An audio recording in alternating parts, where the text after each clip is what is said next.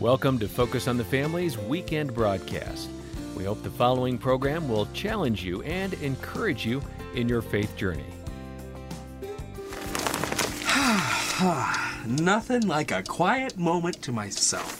Oh, that is all there is to What? it, Jeanette. Case Hey, closed. You haven't heard a thing I said. You're not being fair, Mother. I'm not being fair. That's what I said. Uh, Listen, if you're going to scream at me, I am not going to Oh, listen now, to you. hey, hey, hey, hey, now hold it, hold it. Now, time out, you two.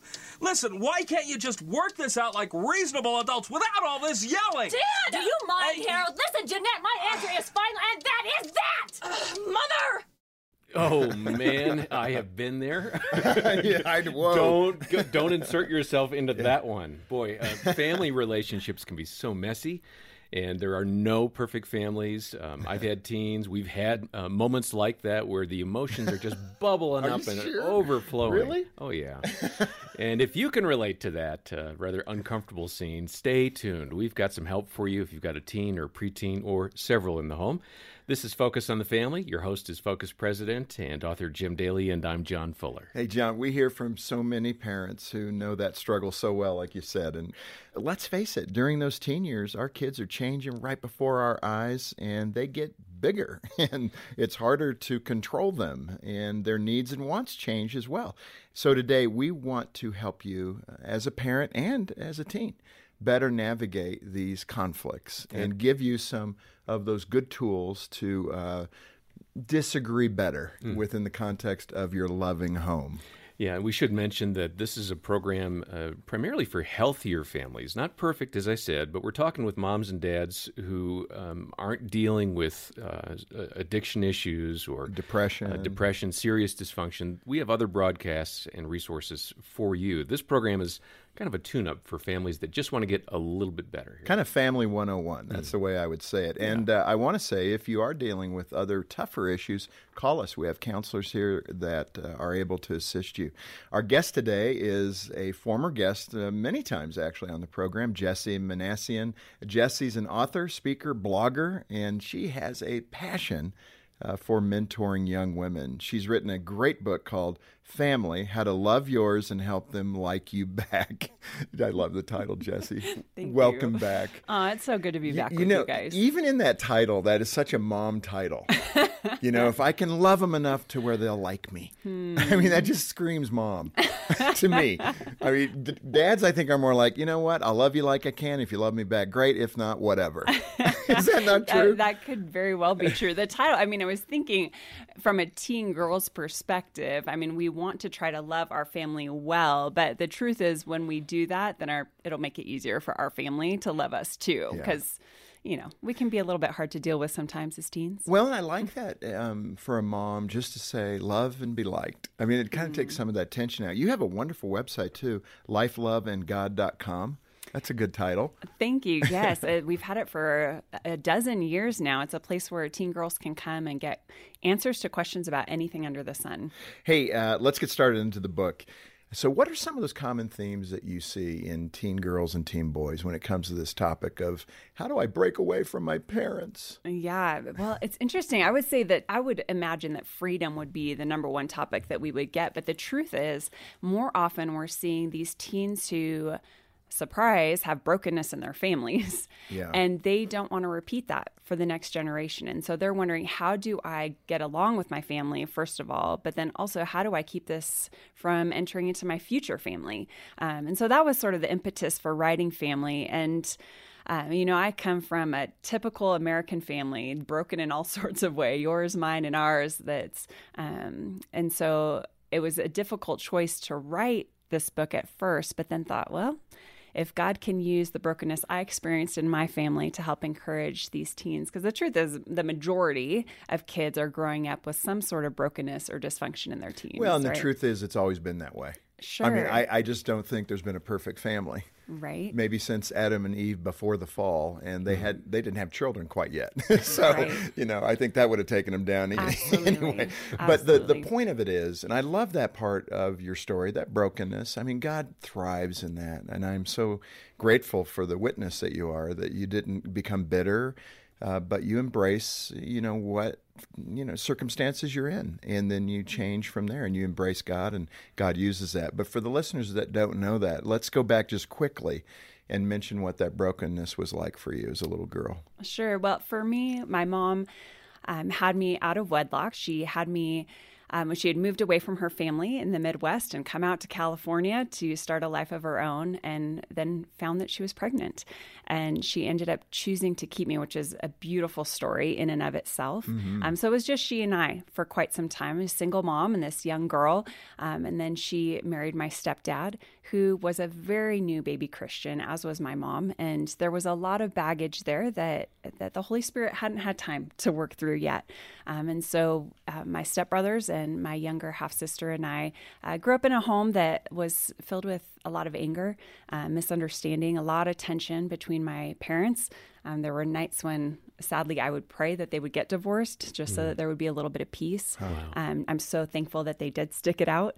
Um, now looking in retrospect. Sure. Um, but there was a lot of confusion and hurt. And compounded on top of all of that was my belief that the entire universe revolved around me. And so all of this dysfunction was obviously affecting me. And Hmm. that was about your me, teenage years Yes, you were a yeah. teenager then that's kind of normal for a teenager It's, surprisingly very normal, right? I think we can all relate to that in some way, especially if we have teens. That's for sure. In fact, at 14, you thought about running away because it was overwhelming. I did. What were those emotions like? Um, Yeah. Well, I think first of all, freshman year for any teenage girl is just wonky. It's just hard. You're trying to figure out who you are, where you belong, and then add to that family drama. And in my mind, in the universe where everything and everyone revolved around me, my dad was at the center of most of the conflict, my stepdad. Um, it seemed like he was unreasonable, that I couldn't do anything right, that he was always angry, and I was just done. And so I decided I was going to run away. At least I thought I would. And so I started stuffing my backpack with various sundry items like the $10 I had because that was going to help. That'll go a long way. Right? And um, my getaway vehicle was a pair of rollerblades that my older brother had given me. and so as I'm thinking about this, I'm thinking, okay, I'm going to like go out my window, I'm going to carry my rollerblades down the street. And then I realize that because my brother had been into trick rollerblading, there weren't any brakes on these rollerblades. You don't need brakes when you're you trick don't. You're not supposed to have them. They get in the way. So I was a very new rollerblader, not great. And I looked out my window and I lived in the mountains and it was steep downhill, both to right and left. And I just had this vision of myself careening down my street and crashing in a tumbled mess at the bottom. And that was the end of my runaway plan. it was that was it. I was, was not brave enough to to take it. But uh, I think it was though the start of not perfectly, but deciding if I'm going to stay, I might as well stay well and make the most of what I can in this family.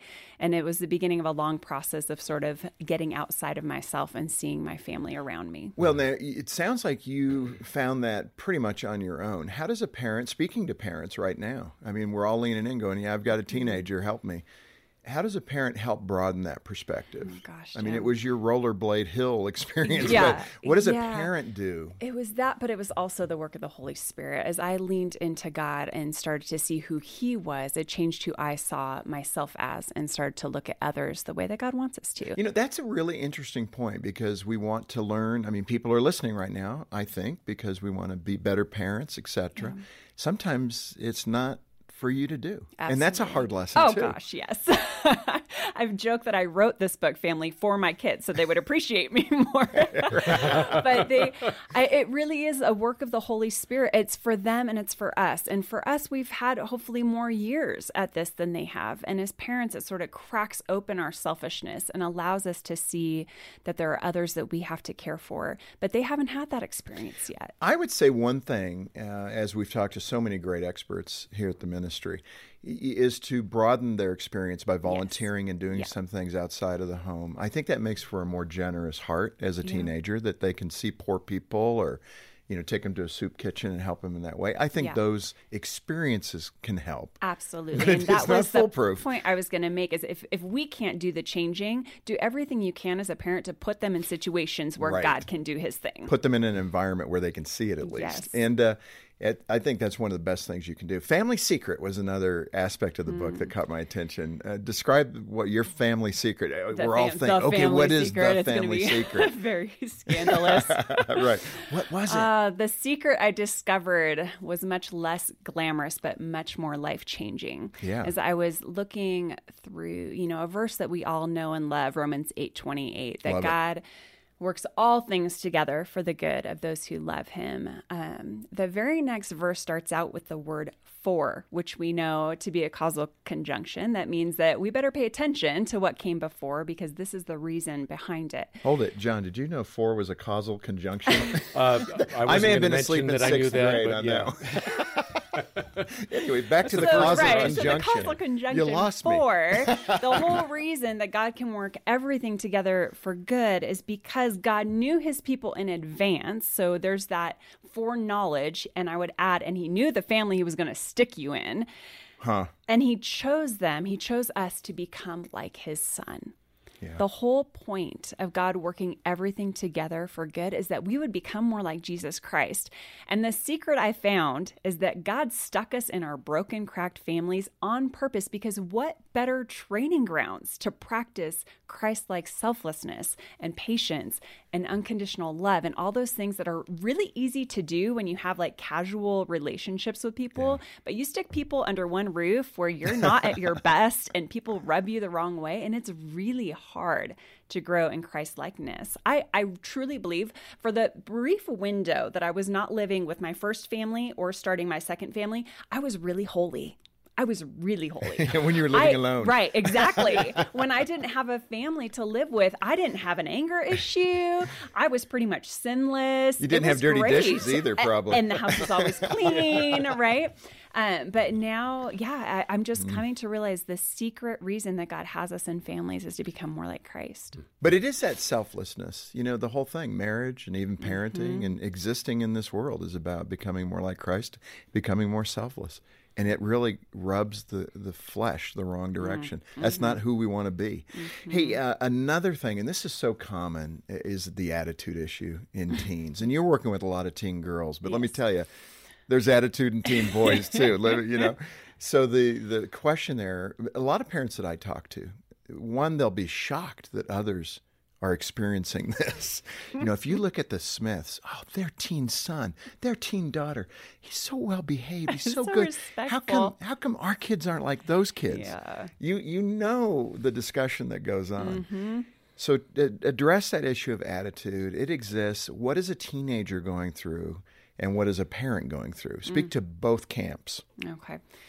Well, for teens, I, I was just speaking recently at a residential center for teens who have had so much trouble at home or, you know, in hmm. life that they're that they need a timeout basically away from their family. And afterwards a girl came up to me and said, you know, Jessie, did you ever like with your mom really want to be nice but just feel like this selfish grumpy diva took over your body and like the things coming out of your mouth just weren't what you wanted. Like Wow, oh yeah. good. yeah. Yes. there's something about the teenage years this crazy con- cocktail of hormones and craving independence and becoming your own person but still wanting to be a part of a family that make for some really volatile emotions. And there's no one easy step to fix that. I think even girls who love God, even guys who love God, sometimes have a really hard time being respectful at home. And truly, I mean, the eye roll really is a very effective tool to communicate a whole host of emotions, right? From like, I think your clothes are lame to you're so unfair. Everything can be communicated with an eye roll.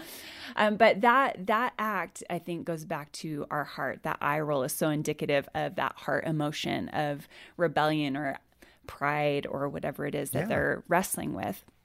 So it really does go back again to the Holy Spirit doing that transformative work in their hearts. And then us as parents modeling what it looks like to control our emotions and to not cop attitude with our kids. I don't know if you guys are guilty of this. Oh no, not at all. You could just man. keep self-confessing. this. Yeah, I, it's making us feel a lot better. but it's true. Man, sometimes I catch my daughter giving me the same attitude that I'm giving her, and it's really ugly and embarrassing. But but I've got to model that for her of what it looks like to show honor Yeah. to her, to them, to both of my daughters, even when I'm irritated with them. It's so hard, and that's the trigger point where we get pushed. You know, that button in us gets pushed, and we get right down in the in the gutter with them. Yes. you know, and I'll uh, always think to myself, I am the adult in this conversation. Right? It's kind of an embarrassing moment when you come to that realization. What what, what am I doing down here with this guy? Um, y- You mentioned, and you don't hear a lot about this, but the fifth commandment. So I'll ask the listeners. Okay, everybody, what's the fifth commandment? You're going through them. Okay, murder. That's the one. Honor your mother and father, right? Yeah. But we don't talk about that one much. And when you bring it up, now just a little test of three. Have have any of you brought that up with your kids? Oh, I quote that one all the time. and how's that go down? yeah, not so well. Don't you want a long life on the earth? And she says, Not if it's with you. Oh, Yeah, it's like one of those oh. brutal tools we pull out. Do you know the Bible says to honor your father? You're not honoring me right now. That's They look at you like because you don't deserve it. oh, oh. but what what is the importance of that? We're we're laughing with that, but there is something God is trying to say something to Absolutely. us in honor. And your it was mother shocking to me as I was looking at that fifth commandment. The first four are teaching us how to honor God Himself. And then right after that, the first relational commandment is honor your father and mother. It wasn't don't murder. It wasn't don't covet. All those kind of biggies that I feel like went along with the lightning and thunder that was Right. going on. But Deserve right, like response. ah. But it was honor your father and mother. And I, the more I mulled on that, the more I thought, man, if it's true that family is the best place for us to learn how to honor and obey people when they don't deserve it, when their rules are unfair, when they don't get everything right, isn't that the perfect training ground to honor God Himself? Because we don't always understand His methods. We don't always like His discipline. We don't always understand where He's going with things. And so I think he gave us that commandment honor your father and mother because that's how we learn to honor God himself. Hmm, that is so true. Our guest on Focus on the Family is Jessie Minassian. Uh, we're talking about her book, Family How to Love Yours and Help Them Like You Back. and uh, we've got that and a CD or download and our mobile app as well at focusonthefamily.ca or call us and you can order the book. Our number is 800 661 9800. This Focus on the Family broadcast will continue in just a moment. My favorite thing about Brio is that you can actually absorb stuff from it and learn. reaching teen girls right where they're at with encouragement to grow in their faith. The stories in the Brio magazine about other people that have gone through things way worse than I have is really inspiring and uplifting. Help your teen invite God into her everyday experience with Brio Magazine. Learn more at focusonthefamily.com slash Brio Radio.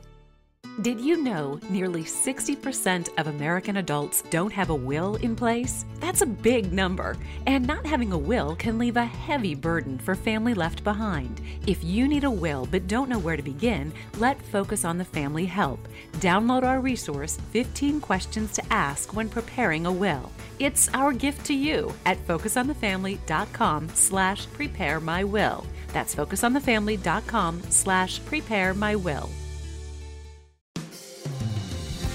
Thanks for listening to Focus on the Family. Let's resume now with the balance of today's programming. You also talk in the book about trust, complete trust, and limited freedom. I think is the core. I love that. It's a struggle though for teens and parents uh, to learn that trust and that freedom balance. And usually the teens would say, "Yeah, your freedom metric is way out of balance, Dad or Mom, and you don't trust me enough. And what have I done to break the trust? I'm a, I'm generally really a good person." Or you can hear those Yes. conversations. So, how do parents and teens navigate that trust idea with limited freedom or more freedom? Yeah, this was a huge thing for me to learn to recognize because I was what I was hearing from a lot of girls. They were saying, "My parents say they trust me, but they won't let me do anything." Anything, there's nothing. and nothing, nothing at all, nothing. Everything's very dramatic when you're a it. teen. But what what I was finding is, man, it, it's possible, and there's several relationships in our lives, not just from a teen to their parent, where we have absolute or complete trust from someone else, but we don't have complete freedom. There's limited freedom, and one example is in the marriage relationship. I trust my husband completely. He trusts me completely. We have a foundation of trust in our marriage that's been built over 15 years we still have limited our freedom on purpose for Mm. one another. We have each other's passwords for everything. We check with each other if we're going to be alone with a member of the opposite sex. We um, always consult each other if we're going to make plans that affect the other person. We limit our own freedom and the freedom of the other person in the name of trust. And I think that's a key for parents and their kids to understand is that I can completely trust my daughters, but that doesn't mean that that comes with unlimited freedom. Yeah, I love that I necessarily have to limit their freedom to help them maintain that trust. Yeah, and some of that, I mean, it being that caution zone, right? The Mm-hmm. precautionary measures you'd want to take in a marriage, in parenting, as realizing a team to protect you. It's it's humility, right? Right. It's realizing I am vulnerable. I am not invincible, and so I need someone else to help me maintain those boundaries. Now, if a teen can get to that point, it's money. yeah. probably hard to do for a Yeah. teen but if as parents if we can explain that difference and again bring up in conversation the places where you have limited your freedom whether it's your relationship with the lord or with a spouse or a boss to show them that it doesn't mean that you can't still have a great time Jessie, in previous broadcasts, we did talk about your crushaholic problem. Yes. I, I love that. all my secrets And are exposed those teen years are so can be so full of that. You know, you go Mm-hmm. from crush to crush to crush, and this guy talked to me or this girl talked to me, and I don't know what to do, and you know those things happen. It's a normal part of the teen experience. So I want you to talk about that crushaholic. Ism and and how you uh, got over that, or how you discerned it over over those years, and what advice you might have for parents and for teens. Yeah, for parents, it definitely is part of the teen years, and I don't think even when we even when we talk about it with our teens and they have a healthy view of the difference between admiration and attraction, all those things that we've talked about on previous broadcasts, I think uh, playing into this idea of limited freedom, this is a perfect example of where parents do need to step in and limit their kids' freedom, even though they do trust them explicitly. And a perfect example of this, my dad was a little bit strict in what we were allowed to do. Um, and there was this dance in my small town, and I was just over the moon. I was so excited because word was that we'll call him Dreamy Boy. Dreamy Boy was going to to, pick be a name. just to pick a name. We'll call him DB for short.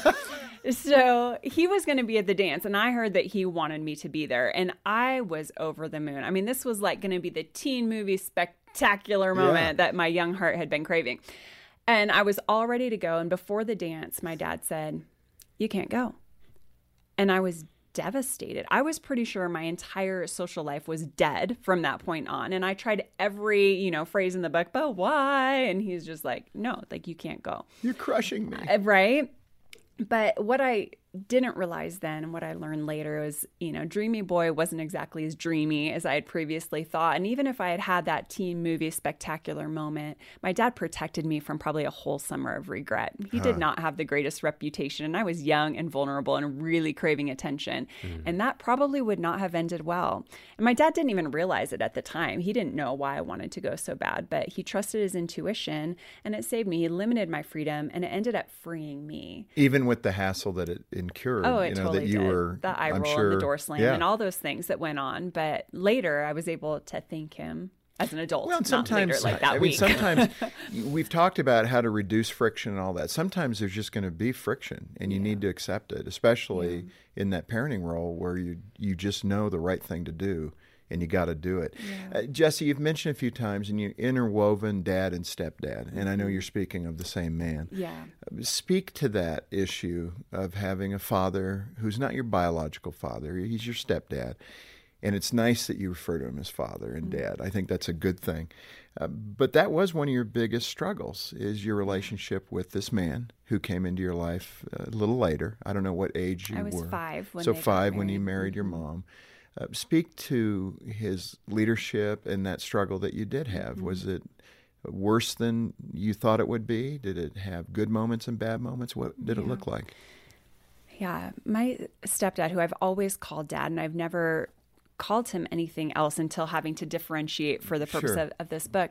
Um, it, it was a really rough growing up, but you know what? As as an adult now, looking back on it, something that has struck me so profoundly because remember, as I'm a kid and a teenager, the world revolves around me, and so everyone must love me unconditionally. Like that's just sort of a given. Who wouldn't love me? That's right. But as an adult looking back on it now, I can see, wow, he chose to take me on. He said that I was a cute but precocious little five year old who needed a lot of discipline. And uh, he's probably right about that.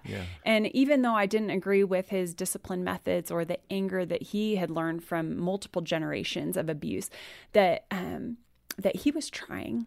Yeah. And he chose to love me. He went to all of my sporting games. He let me wear his favorite sweatshirt like every time it came out of the wash. And he told me he was proud of me. And those things now as an adult looking at, I, I'm just so grateful that he would do that. And I did as a kid, I wondered would things have been different if my mom had married my biological father, if I even knew who he was, or um, you know, how how things would change. But looking back on it now, I, I see that God, that secret that He had of wanting to make me more like Christ, that was the perfect family to do that in.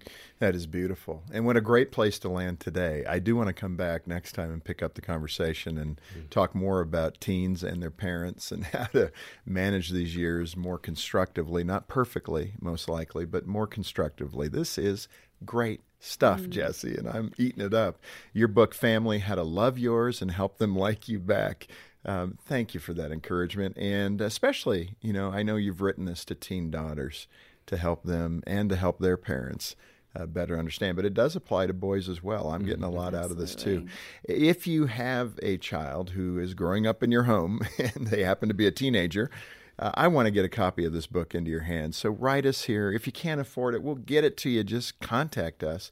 And if you can give us a gift for any amount, we'll say thank you by uh, sending the book along to you. Yeah, you can donate and get a copy of Jessie's book when you call us. Our number is 800, the letter A in the word family, or stop by focusonthefamily.com slash broadcast. And be sure to check out Brio Magazine. It's a magazine for teen girls, and it can be really helpful uh, as you guide your daughter through the culture and relationships around her. Details about Brio Magazine at our website. On behalf of Jim Daly and the entire team, thanks for joining us today for Focus on the Family. I'm John Fuller, inviting you back as we continue the conversation with Jessie Minassian and once again help you and your family thrive in Christ.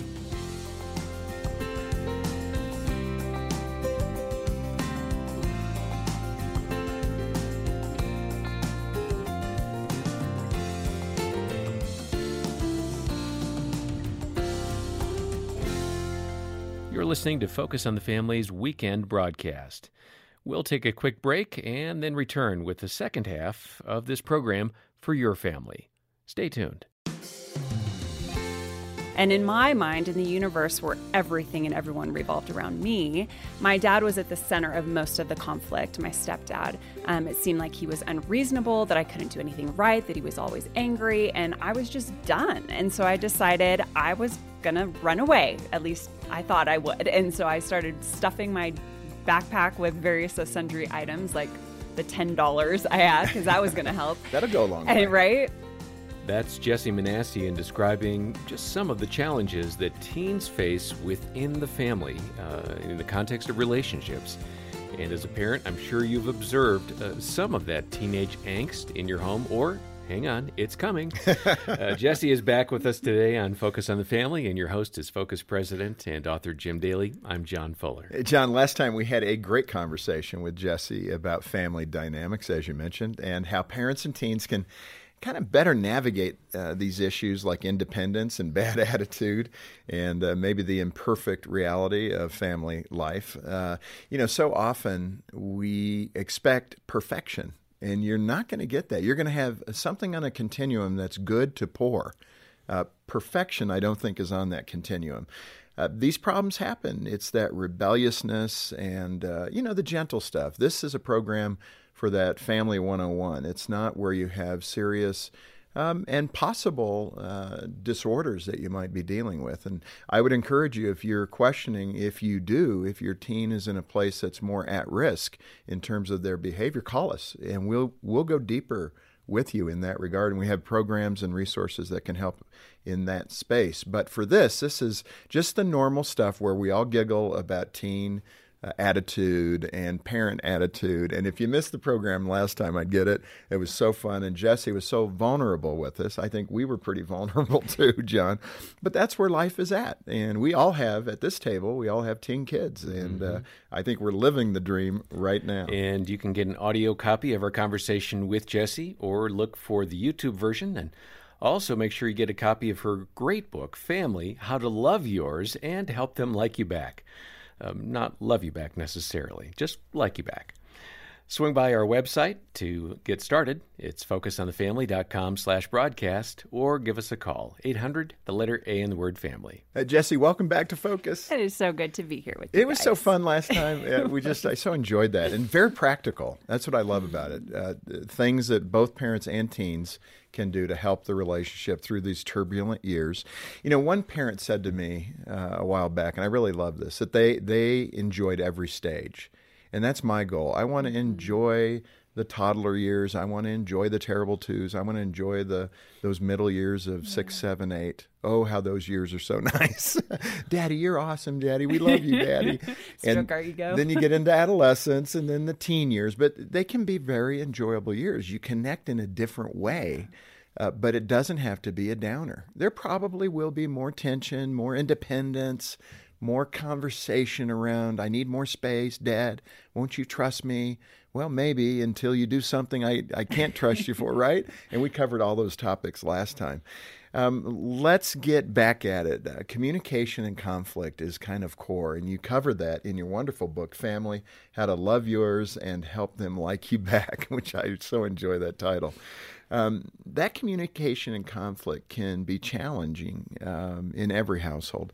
So, how do we go about um, knowing we're sinful human beings? How do we, in fact, understand uh, our teens a little better? There's going to be some unhealthy habits. Uh, whatever they might be, and moms and dads are going, "Yep, yep, that's my teen." Just fill in the blank, right? Um, but how do we how do we get started in helping to correct some of that behavior in a way that's constructive, not deconstructive or destructive.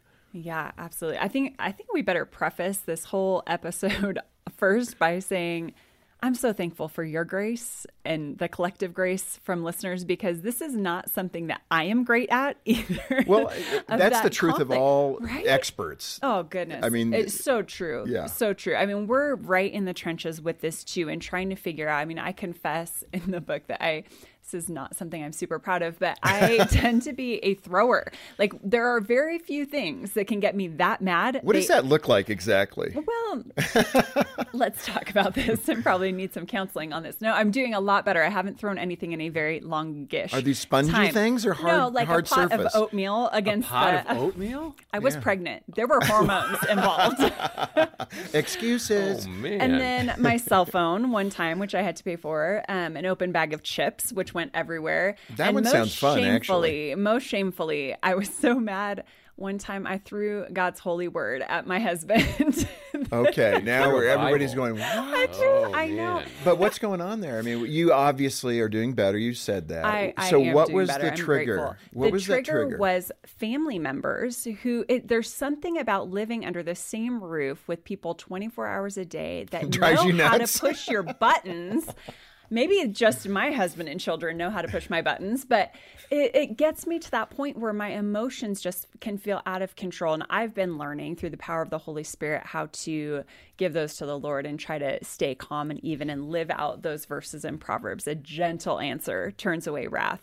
Um, a gentle answer also curbs my own wrath. so, you know, I'm working on all of that, but this is this is something that I'm still in process of. So I don't want to come across as I've got the perfect, you know, five step solution.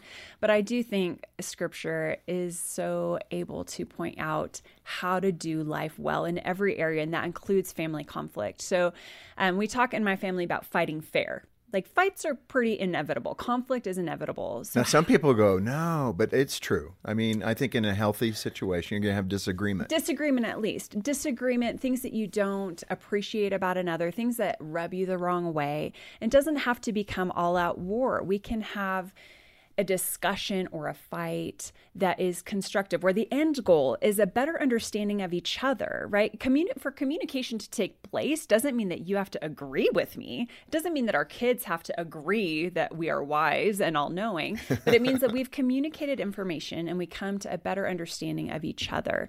And I think if we have that foundation, then we can allow um, family conflict to make us stronger as a family and as individuals. Well, that's half the battle is teaching your kids how to disagree in an appropriate way rather than with all the body language and the attitude. Yes. We The covered fog of emotion. with the I mean, fog of shutting emotion because they want to going win. You want to win. I mean, it's just not the best of human It's so true. characteristics. You, in fact, use Proverbs 12 as a, a funny but guiding way to provide wisdom, particularly for teen girls. But you call it the uh, foolish girl and the wise girl. So, what in Proverbs 12 caught your attention in that regard? And then you created a table, actually, that we'll post online and people can see this. But foolish girl and wise girl, Proverbs 12. And we will add to that. It's not just foolish girl; it's foolish parent and wise parent. Oh, we don't want to add. No, no, we don't want to post that one. Okay, for all the teens listening, we'll post the foolish sort parent rubric. This is the rubric for I kind of avoided that, didn't I? Um, right. So, I mean, all throughout Proverbs 12, we have really wise counsel for how to do communication well. And the foolish girl hates being told when she's wrong. She gets trapped by a rebellious attitude, insists my way is right. And how often, as parents, do we insist that our ways is are Uh, right? pretty much every day. it's Maybe, true. maybe I should think about this because my par- my kids are going to listen to this Yeah, broadcast and yeah. they're going to be like, "See, mom, I told you your way's not always right." Um, she gets irritated easily and lets everyone know when she's mad. Um, she twists or exaggerates the truth. Um, uses careless, mean words, plans ways to hurt others, um, and creates drama. And and the antithesis of that is someone who becomes wiser by the correction of others. And I mean, it's really easy for us to say, "Oh, our teens should become wiser for our correction." But are we paying attention to the way that our kids are pointing out where we need to grow, even if it's not in the most respectful way? Can we find that kernel of truth? Yeah. Um, a wise girl or parent gets out of trouble with an honorable, cooperative attitude, listens and learns from others, lets insults slide and doesn't take others' disagreements personally, always tells the truth in loving ways. Uh, uses words to bless and heal others and finds joy in spreading peace. Wow. And that's what I want to be said of my life and the way that I communicate with my family um, rather than how many things mom threw. No, that yeah, the thrower. You know that one that catches me that I would think um, people struggle with, but I think for the way God has created a woman, uh, they struggle. You struggle with this. I want you to confirm this or deny it. But let let's insult slide and doesn't take others' disagreement personally. Oh, gosh. That's got to be a tough one. It's really hard for men and women, I think. But yeah, I mean, to not take it personally, especially for moms, I think we, and without Christ's intervention, so easily let our mothering become our identity. And so if anyone has anything critical to say, whether it be our husband or our children about our parenting style or what we're doing, it's very hard to disentangle that from our core. Husbands are saying amen. I can hear it right now. okay. I'm going to get so much criticism from this, but folks, this is where the you know, life is real, right? You also uh, in your book talk about that that conflict journey. And as I was alluding to a few minutes ago, you have those eight, nine, ten year old years with your kids, and they're just so kind to you because you can do no wrong. And you're mommy and daddy, and I love you, mommy and daddy. and you're going, this is awesome. And then 11, 12, 13, and you start to feel that conflict. Um, talk about that dynamic, that change at that moment, because that's probably where most of us as parents begin to blow it. We begin to fail because it's been relatively smooth and it's been good, and we've done devotions together as a family. They have done the things we've wanted them to do when we generally ask them to do it. And now it's 13, 14, it's a little more rebellion we might be seeing. Uh, they're not wanting to read together. They're not wanting to study the word together, maybe. They have excuses. Maybe even, you know, church is boring. Mom and dad, come on, do we, can't we do home church? I mean, church is boring. All those things that start to Yeah. happen. How do we recognize that pattern and what do we do to, I guess, keep them engaged Yeah, yeah. Oh, wow, I have so many thoughts on that. yeah. The first one being, I mean, uh, uh, someone had told me early on, I'm so grateful for this analogy that our goal as we're parenting, you know, at first we're kind of leading, we're up ahead, we're kind of showing them the way to go. And then as they enter kind of those tween years, they're coming up alongside us and we're kind of walking this thing together. And then as the teen years come, we're actually kind of taking a step behind and kind of pushing them out in front of us and saying, all right, you know the way, now walk in it. And that's a good thing And that's a good and healthy thing. But as parents, we're we're having a really hard time with that. And I think part of it, I think part of it is the society that we've created. We think that kids are adults at 18 because they're technically adults. Right. And so we think that we have to parent intensively until they're 18 and then all of a sudden they'll magically become adults and know how to do everything. I think we need to remember, I mean a 100 years ago, kids were pretty much adults at 13 you know, they right. were already going to work. It was they were done with school, um, and they're capable of that. And so I think we're seeing this pushback from teens of wanting more independence because they should have more independence. They should be making more decisions. And moms, we are so guilty of helicopter parenting and lawnmower parenting, trying to clear the way in front of them. And um, and we need to let them fail, let them try and fail, let them make some of those choices, and then take it with a grain of salt. Jim, I know you've said take the long view of parenting, and I couldn't agree more. I mean, for me, I have lowered my standard of what I expect for my teens as they enter those years um, from perfection down to I just want them to know that they're loved and I want them to know where to find Jesus yeah. and to take a step back and realize they're God's kids and they're going to have to make those decisions on whether to attend church or they're going to have to make the decisions on what they're going to eat or where they're going to spend their money and who they're going to hang out with. And I'm not saying we shouldn't be involved as parents at all, but I think the pendulum has needs to swing more back to the middle and find that balance of letting them be adults before they leave our home. Um, Jessie, in your book, you have some great advice for teens about their role as the older or younger sibling. Hmm. Now, the sibling rivalry thing, I don't know if you guys are seeing that, but man, I see it, and uh, especially if their sizes. I've got a big firstborn and a you know a, a modest secondborn, and those two go at it all the time, and that's normal. but uh, speak oh, to man. that sibling rivalry and what older children need to know, what younger children need to know when I was younger, my I had three older brothers who they had their kind of pecking order all figured out, and so when I arrived as this new fresh blood, I got the brunt of all of the torture, and mm. there's some pretty fun and embarrassing stories about how that played out. So I I don't expect that there will be always peace between brothers and sisters but i do think that we need to hold our kids to a higher standard or they they themselves treat each other hold themselves better. to a higher standard right yeah. so for younger siblings they have an excellent opportunity to have someone else go first. And there's something to be said for being able to watch someone else live life and make decisions, both good and bad, and get to watch that and decide, is that how I want to live my life? How's that working out for that sister who decided to move in with her boyfriend? Or how is that working out for my brother who is studying really hard so that he can get good grades? And then make their decisions accordingly. And on the flip side, for older siblings, you have an amazing responsibility and opportunity to live out 1 Timothy 4:12, to be an example to the believers in your faith, in your purity, in in your love, in your faithfulness, all those things that we're trying to grow in. Um, and I did not take that responsibility well when I was a teenager. I sort of tolerated my younger sister's existence. She was seven years younger than I was. And because, again, the world revolved around me and it all orbited around my likes and dislikes, um, I wasn't intentional about investing into her when I was in the home with her. And it's one of the greatest regrets I have mm. of hmm. my life. And so, my encouragement for older siblings who are still in the home with their younger siblings is to take that responsibility seriously. You have such power and opportunity and influence to be able to shape a life. Um, if you just take the time to do that. But how often we say to the older sibling, hey, treat your younger brother better than you're treating him. Come on. Mm-hmm. Don't speak to him that way. Um, yeah. That's not appropriate.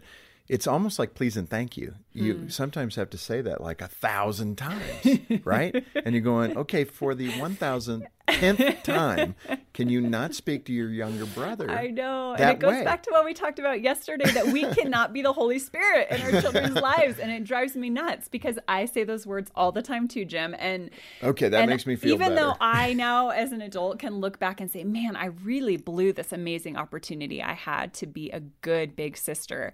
I'm watching my two daughters now play this out in front of me. And it seems like even though I know all the right things, I've written books about this, I still am having a hard time getting to the heart of my kids to be able to see the world outside of how it affects them. Well, and we have to remember as parents, it's planting those seeds and then water, water, Mm-hmm. Yes. water. And sometimes it's a 100 year plant, right? Eventually, you're going to see that thing blossom Yes, and you're going to hear a kind word said from one sibling to the other. And you're going to go, finally, finally. This Focus on the Family broadcast will continue in just a moment.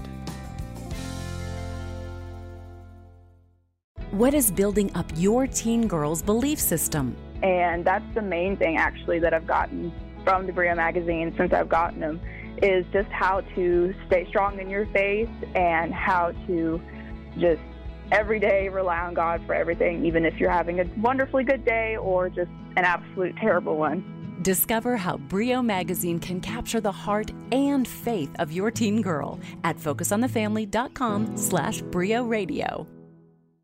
You know that situation your family's facing? It's okay to ask for professional help. Focus on the Family's Christian Counselors Network can confidentially point you to a trusted therapist near you. We've been connecting families to verified Christian counselors for more than 40 years. Find a way forward for your family at focusonthefamily.com slash get help. That's focusonthefamily.com slash get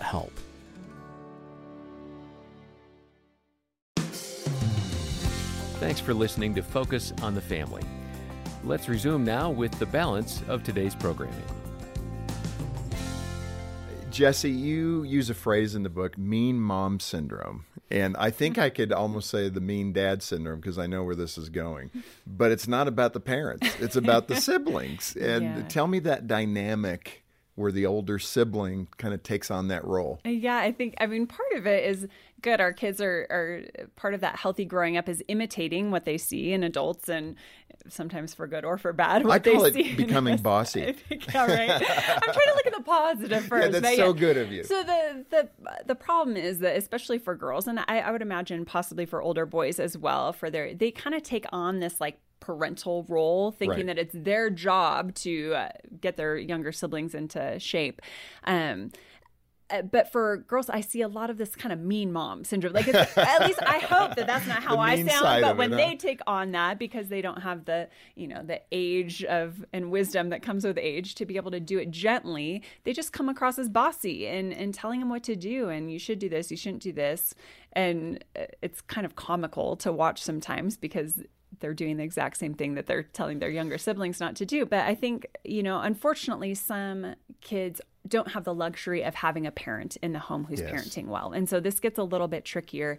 But I encourage girls and boys, you, you still can take out the mean part. Even if you're forced to take on a bit of a parental role, um, you can still do it in a kind and gentle way. I'm thinking of those examples where, you know, my oldest is saying, Hey, dad said you need to put your shoes Yeah. over here. And I'm sitting here thinking, yeah, but your shoes are over there. It's kind of like they got the concept, but they're still not executing exactly right, you Well, know? we hope they'll get it before they have their own kids. and those poor younger siblings are just going, all right, whatever. you know, I so often see Troy just saying, yeah, okay, I got it. And he does it. And then I'm still looking at the older one going, come on, what about your shoes? Um, you talk also about that relationship between dad and teen daughter. And there's so many dynamics in that. And I think for a lot of us dads, not understood dynamics, not well enough. Um, we try to sometimes, I think, parent our daughters like we do our sons. Now, we recognize the differences, but i it is a different tack that you need to take. Describe that. Um, you had, you know, had to build that with your stepfather, but describe the challenges there, both from a, uh, the dad's perspective, but also the teen girl's perspective. Uh, yeah, there's so so many things to pack in and out of that, and I really want to make sure to touch on both sides, both for the dads to call you to a high standard of taking your responsibility with your daughter seriously, to understand that that you are going to be the first taste that she has of what it looks like to have someone love you unconditionally, to appreciate who you are, to tell you that you're beautiful, to show you what it looks like to treat a woman well, so that when she goes out and dates, she's going to know that this guy is not worth her time because he mm-hmm. doesn't treat her the way that you treated her.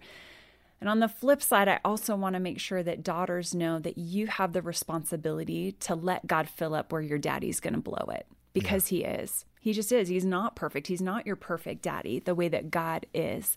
And so I've I've had both. I I, I feel like I um, wish that especially in those years when I was in the home, I wish that there was more warmth from my father, more of a, of a connection there. Um, but I also watched the way that God filled up those holes left by not knowing my biological father and also by the struggles that I had um, with my dad in the home. Um, he was so faithful to make sure that I wasn't lacking anything um, and to help me be confident. All those things that, you know, we point to dads. I feel like there's been a lot of talk in recent years about a dad's role and how important that is. And I'm so thankful for that. But I don't want to put too much emphasis there so that a dad doesn't feel like he has to play God and make sure that his daughter is, you know, uh, understands her worth and her beauty and doesn't go looking for the attention of boys and it all rests on his shoulders or his daughter's going to become, you know, whatever. So, You know what? Let me interject there because I think one of the things, and we like simple. I mean, mm-hmm. guys like simple. Presence. yes. A father just needs to be present. Yeah. And I think if you can aim at that, just to be available, have those discussions, make time to be able to just carve that time out. Maybe it's 10, 15 minutes, it's a walk around the block, but just let her know you care and you know about her. That's pretty simple. Yeah. It's not complicated. Yeah. And that means you got to put some things aside, maybe not do the work you planned on doing tonight, but just give her some of your time. And I think if you do that, your daughter will be generally pretty healthy. Absolutely. Yeah. Yeah. I would agree with that. And again, it's not, unfortunately, our children have this nasty little thing called free will. So you Right. could do everything perfectly and it, and it may not have the impact that you hope it will. But I mean, there's plenty of studies that show that that presence and that warmth, that availability do go a very long way in her formation, in her identity, and also in her, um, in her faith.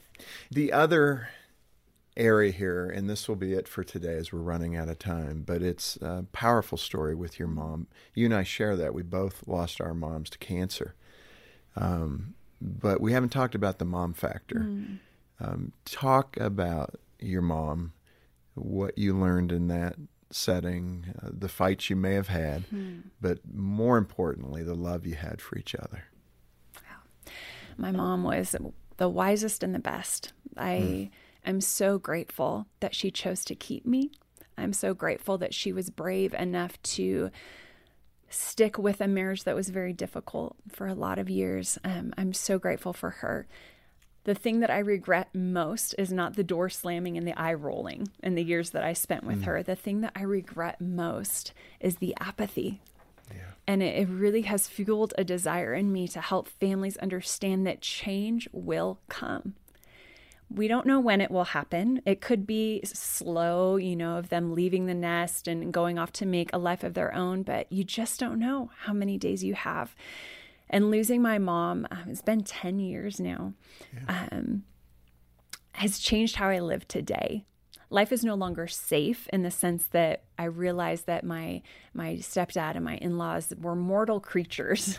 And and Solomon in Ecclesiastes he says it's better to live in the in the house of mourning than the house of pleasure, right? It's better to go to the funeral than to the party because it teaches us how to live today. It reminds us of of our end and it reminds us to live today with purpose and intentionality and to make the most of the minutes and the hours and the days and the years that we have with our kids, with our parents, with our siblings, um, and to do life on purpose. Well, that is well said. And that's really the crux of your book um, family, how to love yours and help them like you back.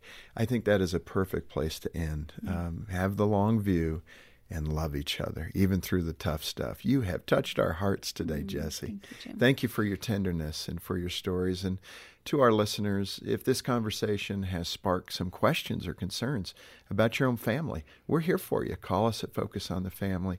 We have many, many resources to help you at all different levels. I mean, at the top level, the 101 or the 404, you know, the deeper issues that you face. We want to be there for you no matter what, whether that's the counseling team or just the book that can help you steer and guide you in your way. Uh, we want to encourage you and support you. So contact us today.